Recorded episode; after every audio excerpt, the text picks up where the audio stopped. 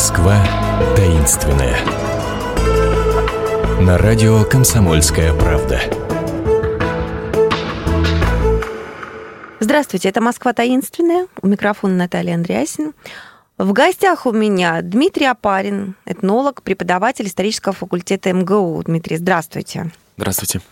Сегодня я хочу полистать вашу книгу. Книга уникальная, я вам скажу. Она продается в книжных магазинах Москвы. Уникальность ее в чем? Здесь рассказывается о 25 московских домах. Книга называется «Истории московских домов, рассказанные их жителями». 25 домов, которые вроде как, они старинные, но ничего о них конкретного раньше вы не знали. И вдруг Дмитрий решил почему-то вытащить на поверхность какие-то судьбы этих домов. Вот почему 25, почему не 26, не 38, как вы выбирали эти дома? А дело в том, что работа над книгой началась э, в 2011 году, на самом деле, когда я еще не думал писать книгу. Я тогда работал в журнале «Большой город», и мы решили с фотографом Антоном Акимовым э, и редактором Филиппом Зитко сделать рубрику, посвященную старым московским домам. И э, я брал один старый московский дом, искал жителей этого дома, старожилов, брал у них интервью, писал, искал в архивах и библиотеках информацию об этом доме. Мы фотографировали различные, там, не знаю, плитку, э, лепнину, лестничное ограждение. И вот таким образом получалась такая история о доме. А потом э, журнал закрылся, и мы решили, что нужно делать книгу. И мы сделали книгу с Антоном, которая издана в рамках издательской программы Музея Москвы. Э, прекрасный дизайн там сделан Анастасия Ярулина. И э, обложку Дарья Головешка. Значит, э, в чем суть книги? Она заключается, почему 25 домов, почему не 26? Ну, 25 это такая э, хорошая цифра, э, во-первых, вот. Во-вторых, э, как отбирались эти дома? Да, вот как? Главное, чтобы это был старый дом. А, у нас там дома с 17 построенные, есть дома построенные в 17 веке, есть дома построенные в 20-е годы 20 века, до, до 30-х годов. А второй момент, это до сих пор должен быть жилым домом. И, э, и мне кажется, на этом все. Так, дело в том, что таких книг по Москве можно сделать 10, 15, 20, 30, потому что исторических зданий интересных очень много, и нет неинтересных домов. Нужно просто суметь найти информацию, нужно просто суметь найти в архиве интересную информацию, нужно просто суметь найти жителей. И тогда вот вся вот эта невероятно красивая палитра э, города, она предстанет перед тобой. Ну, давайте конкретному дому, вот прям на святых, как говорится, я открыла, Хохловский переулок, дом номер три. С изумлением смотрю на адрес, потому что я думала, что там нету, э, ну, то есть нету жилых домов. Я думала, что эти дома расселены уже. Тем не менее, это жилой дом. Да, конечно, старинный это до сих пор жилой дом. Дело в том, что он находится на Ивановской горке. Да, это такой невероятно красивый, замечательный район, который многие москвичи очень хорошо знают, многие москвичи, потому что много публикаций об этом это районе. это район. очень уютный район, это хорошо исследованный район. И там был один дом, о котором я не знал ничего. Он стоял, и все. И я примерно понимал, что он построен в начале 20 века. В общем, с этим домом удивительная история. Дело в том, что я познакомился и нашел потомков архитектора и потом потомков домовладельца. Архитектор домовладельца это был один человек, Борис Шнауберт, который, кстати, например, был э, один, одним из авторов дома на Причистинской набережной, дома Перцовой. Вот этот невероятно красивый дом в неорусском стиле с такими русскими языческими всякими элементами, который смотрит на э, Красный Октябрь.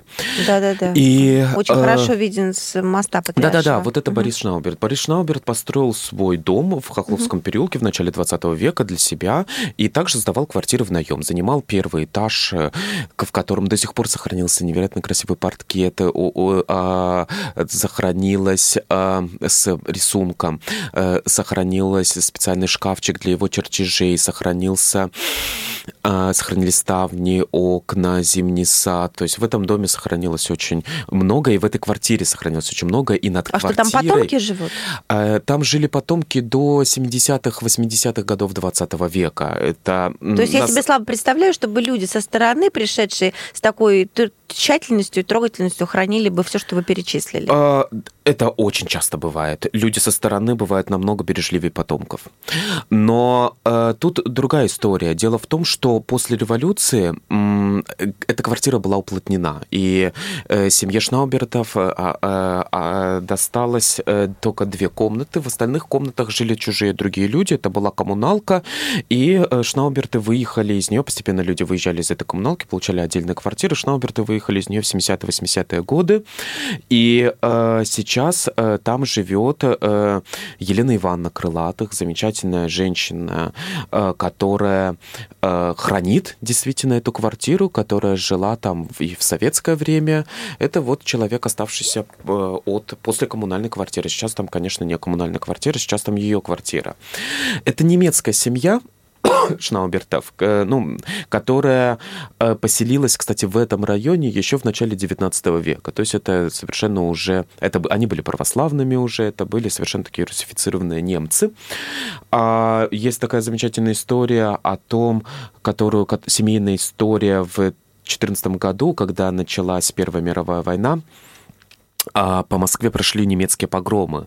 Э, громили немецкие магазины, громили какие-нибудь дома, которые, э, где жили семьи с немецкими или похожими на немецкие фамилии. И дошла, э, дошло дело до Шнаубертов, и ворвалась толпа в дом Шнаубертов. И вот тут вот в Хохловском переулке. В Хохловском переулке, угу. да. И вспоминает об, это, об этом, ну, вспоминает вот внук Шнауберта об этом мне рассказывал. Вышла няня, тогда родители были на даче, были только дети, вышла няня с иконой и сказала, что вы делаете, тут живут православные.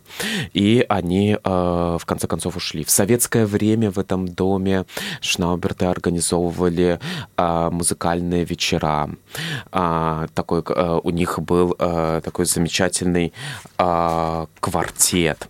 А, с этим домом есть еще одна забавная история. Дело в том, что он находится около церкви в Старых Садах а, э, святого князя Владимира, э, которая построена в середине 17 века. Uh-huh. И он примыкает, прямо очень близко находится от этой церкви. И в связи с этим в начале 20 века произошел конфликт.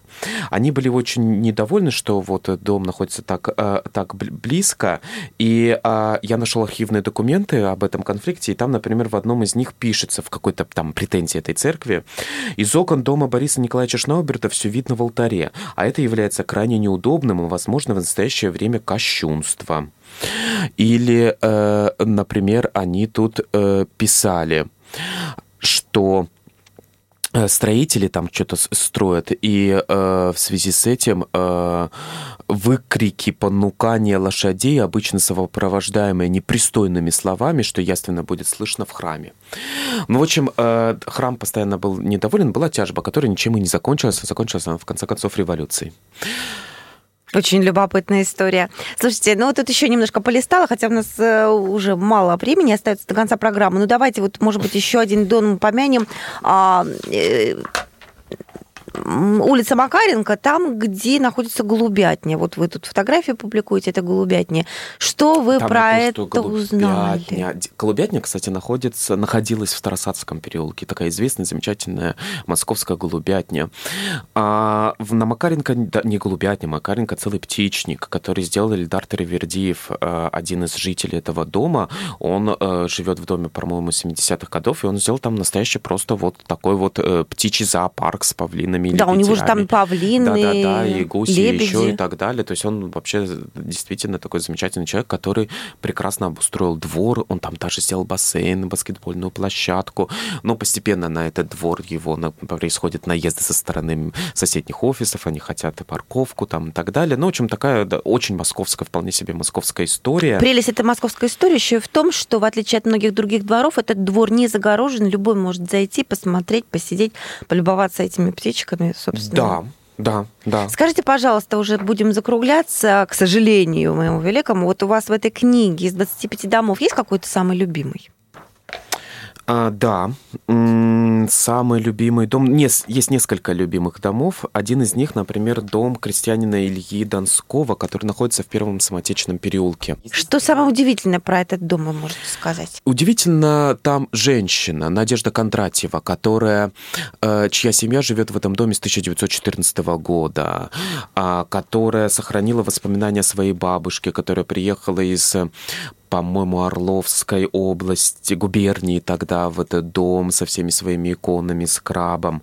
Удивительно, например, э, я нашел список жителей этого дома на 1924 год, и среди них в, пятой квартире жили пять китайских граждан, которые торговали папиросами в разнос и числились ремесленниками по изделиям из кожи. В общем, можно сказать, что ваша книга – это такой путеводитель для любителей э, открывать что-то новое, неизвестное, в Москве, поэтому берем, покупаем книжку а, и идем по тем маршрутам, которые вы в ней предлагаете. Я вас уверяю, что вы найдете, это я уже обращаюсь к слушателям, очень много для себя нового во всех 25 главах про 25 домов. Книжка Дмитрия Апарина «Истории московских домов, рассказанные их жителями».